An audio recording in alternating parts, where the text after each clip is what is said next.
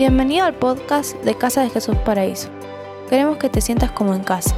No importa de qué lugar nos estés escuchando, sabemos que este mensaje va a transformar tu vida. Buen día iglesia, ¿cómo estás? Mi nombre es Raúl, yo soy parte del equipo pastoral de Casa de Jesús Paraíso y en esta mañana voy a traer un mensaje. Espero serte de bendición para vos y para tu familia. Quiero recordarte que estamos viendo la serie La única normalidad basada en el libro de Romanos el cual también ha compartido el pastor Jorge y el pastor Claudio. Y en esta mañana me toca compartir a mí y quiero destacar algo que han dicho ellos eh, sobre el libro de Romanos, que es una verdad eh, preciosa que nos va a introducir en el mensaje en el día de hoy. Dice así, no solo necesitamos la sangre para perdón, sino también la cruz para liberarnos, ¿sí? Para liberarnos de nuestra naturaleza pecaminosa.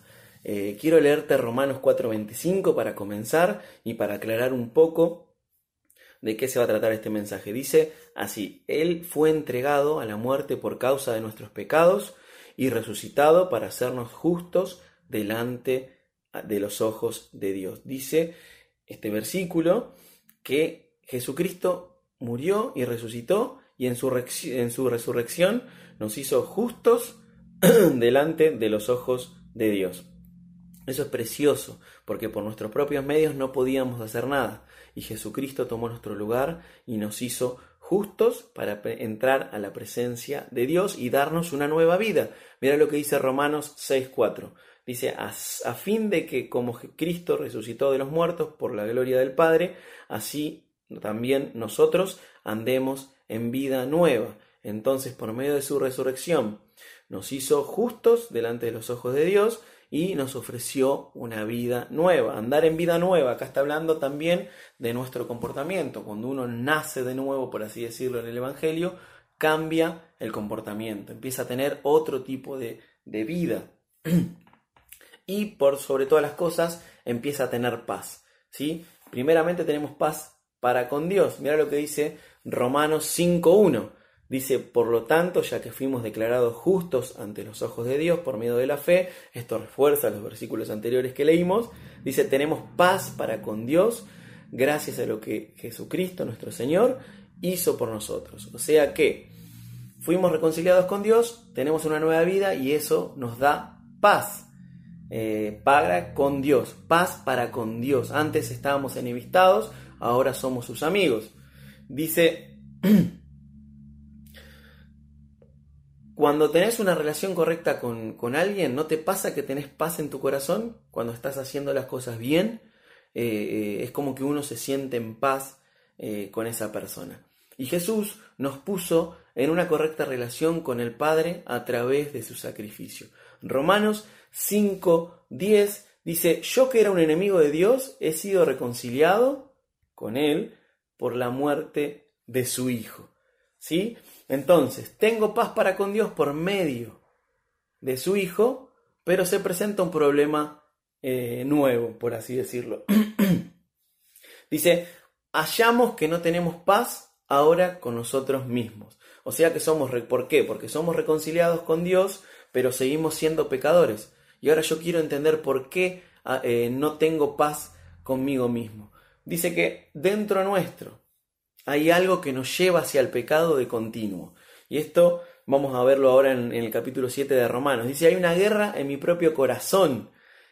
Esta eh, está bien descrita en Romanos 7, esta condición, donde se ve que la carne y el espíritu están en conflicto mortal dentro nuestro.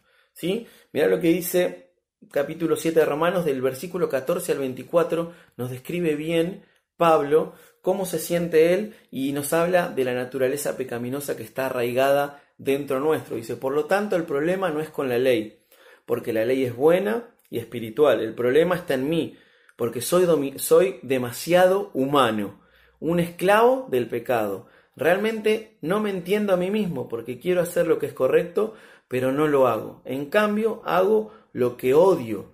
Pero si yo sé que lo que hago está mal, eso demuestra que estoy de acuerdo con que la ley es buena. Entonces, no soy yo el que hace lo que está mal, sino el pecado que vive en mí. Yo sé que en mí, es decir, en mi naturaleza pecaminosa, y ahí eh, nos, nos, da un pantallazo y, nos recuerda de que tenemos una naturaleza pecaminosa todos nosotros. Dice que en esa naturaleza no existe nada bueno. Quiero hacer lo que es correcto, pero no puedo. Quiero hacer lo que es bueno, pero no lo hago. No quiero hacer lo que está mal, pero igual lo hago. Ahora, si hago lo que no quiero hacer, realmente no soy yo el que lo hace, el que hace lo que está mal, sino que lo hace el pecado que vive en mí.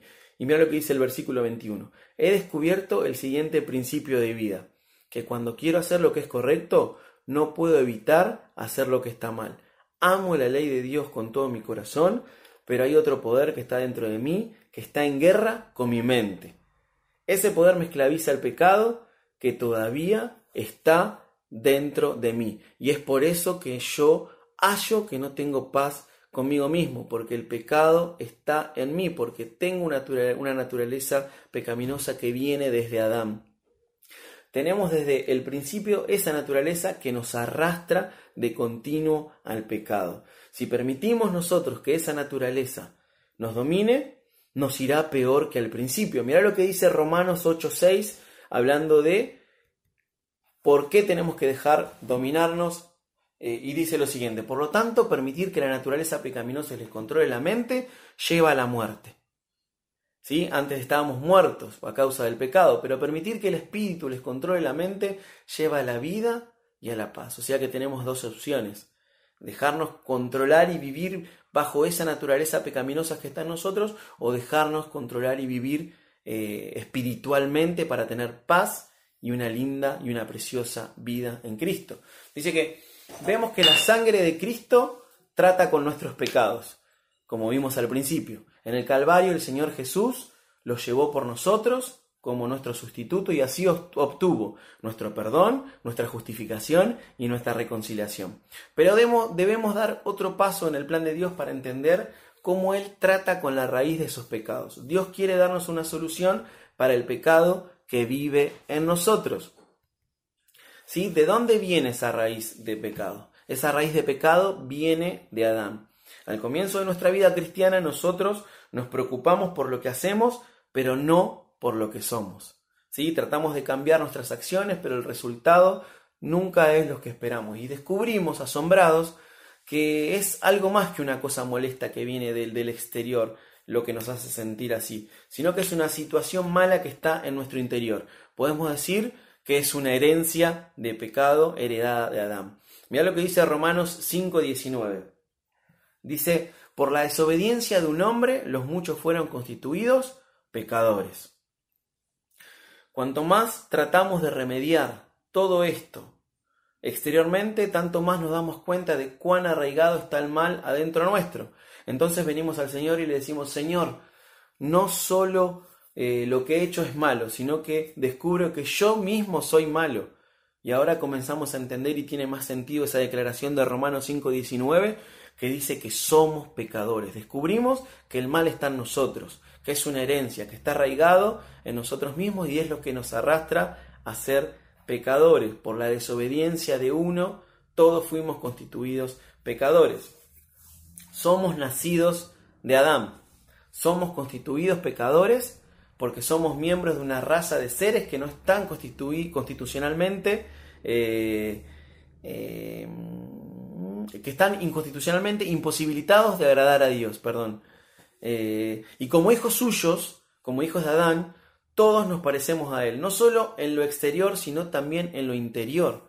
¿Sí? ¿Y cómo pasó esto? Dice, recordad, como dice Romanos 5:19, por la desobediencia de uno, nosotros quedamos imposibilitados de agradar a Dios. Entonces, y presta atención a esta frase porque está tremenda y está en el libro que estamos viendo, del cual sale esta nueva serie. Dice, la enseñanza bíblica no es que somos pecadores porque cometemos pecados, sino que pecamos porque somos pecadores. Somos pecadores por naturaleza antes que por acción. Somos constituidos pecadores no por los pecados que cometemos, sino por estar en Adán. Todos nosotros pecamos antes de nacer porque estábamos en Adán cuando él pecó. Nosotros estuvimos envueltos en el pecado de Adán y por nacer en Adán recibimos todo aquello que es de Adán. Nuestra existencia viene de él. Su vida fue pecaminosa y tal es la nuestra. Así que la dificultad es por herencia y no por nuestro comportamiento. ¿sí? Pero mira, Romanos 5 y 19 no solo nos habla de Adán, sino que también, y gracias a Dios, nos habla de Jesucristo. Y te lo voy a leer entero. Dice, porque así como por la desobediencia de un hombre los muchos fueron constituidos pecadores, así también por la obediencia de uno, los muchos serán constituidos justos. Fuimos hechos pecadores por causa de Adán, pero constituidos justos por causa de Cristo, gracias a Dios. Por uno, pecadores, y por otro, justos. Cristo murió en la cruz e hizo cesar en nosotros la vida de Adán. Cuando resucitó, nos impartió nueva vida. Cuando el pecado abundó, sobreabundó la gracia, dice Romanos 5, 20 y 21. Para que así como el pecado reinó para muerte, así también la gracia reine por la justicia para vida eterna mediante nuestro Señor Jesucristo. Amén, amén y amén. Estábamos muertos a causa del pecado y cuando Cristo murió hizo cesar toda naturaleza pecaminosa que había en nosotros. Eh, y, Dios tiene una manera de librarnos de esa naturaleza pecaminosa. Es a través de Jesucristo. La esclavitud del pecado vino entonces por nacimiento. ¿sí? Nacimos pecadores por Adán. Y la liberación del pecado viene por la muerte. Y es precisamente este el medio de escape que Dios nos ha provisto. La muerte es el secreto de la emancipación de esa vieja vida. Como dice Romanos 6:11, que tenemos que estar muertos al pecado. Dice, pero ¿cómo morir? ¿Cómo vamos a morir? ¿Cuál es la solución? Y no se trata de, de matarnos, sino reconocer que Dios nos ha juzgado en Cristo. No, no somos nosotros los que tenemos que morir, sino que es Cristo que murió por nosotros y tomó nuestro lugar. Dice Romanos 6, 3 y versículo 4, dice, ¿o acaso olvidaron que cuando fuimos unidos a Cristo Jesús en el bautismo, nos unimos a Él en su muerte? Pues hemos muerto y fuimos sepultados con Cristo mediante el bautismo, y tal como Cristo fue levantado de los muertos por el poder glorioso del Padre, ahora nosotros también podemos vivir una vida nueva. La paga del pecado es la muerte del culpable o un sustituto. Y Cristo fue nuestro sustituto. Vimos al principio que el nacimiento del pecado, eh, la, esclavitud del pecado, perdón, vino por nacimiento. Y la, la liberación de ese pecado vino por la muerte de nuestro Señor Jesucristo que tomó nuestro lugar en la cruz. Así que ahora somos libres de esa esclavitud que mantenía el pecado sobre nuestras vidas. Dice 1 Corintios 1:30, mas por él estáis vosotros en Cristo. Dice que Dios, eh, a través de Jesucristo, nos dio justificación, santificación y redención. Dice otra versión, eh, Dios nos ha unido, los ha unido a ustedes con Cristo. Dios hizo que Él fuera sabiduría misma para nuestro beneficio. Cristo nos hizo justos ante Dios, nos hizo puros, santos y nos liberó del pecado.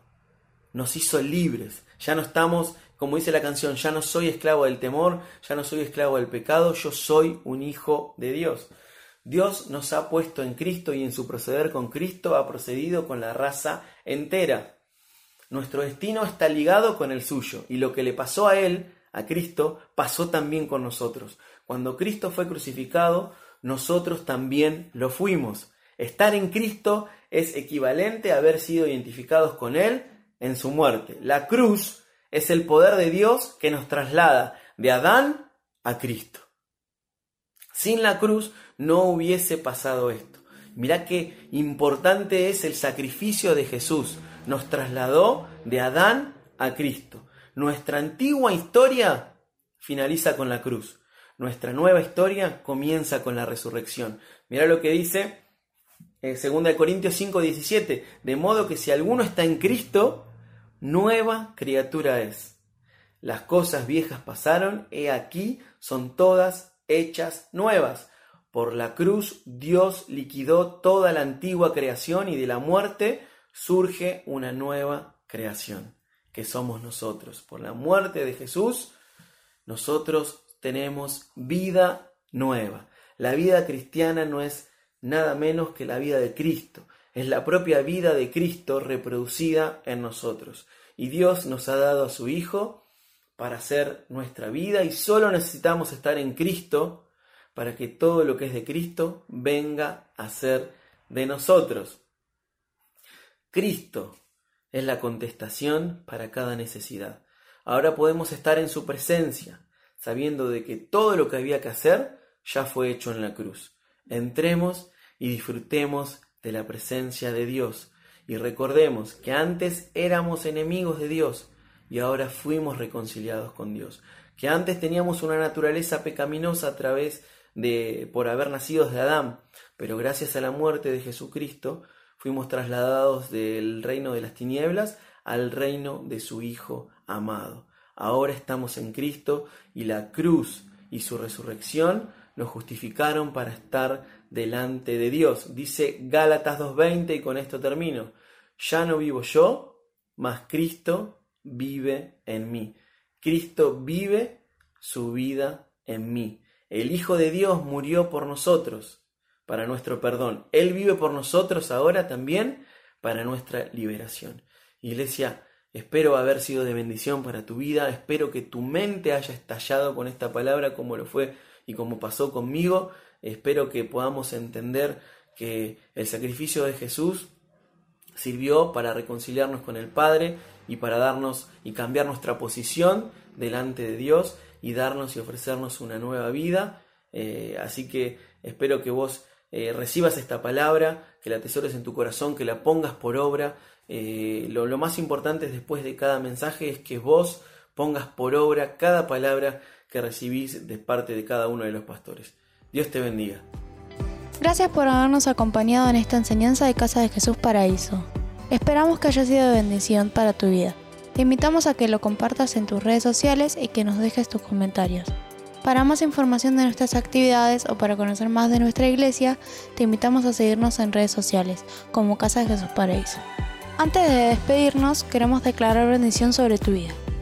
Que el Señor te bendiga y te guarde, que haga resplandecer su rostro sobre ti, que tenga de ti y de mí misericordia y que por sobre todas las cosas te dé paz.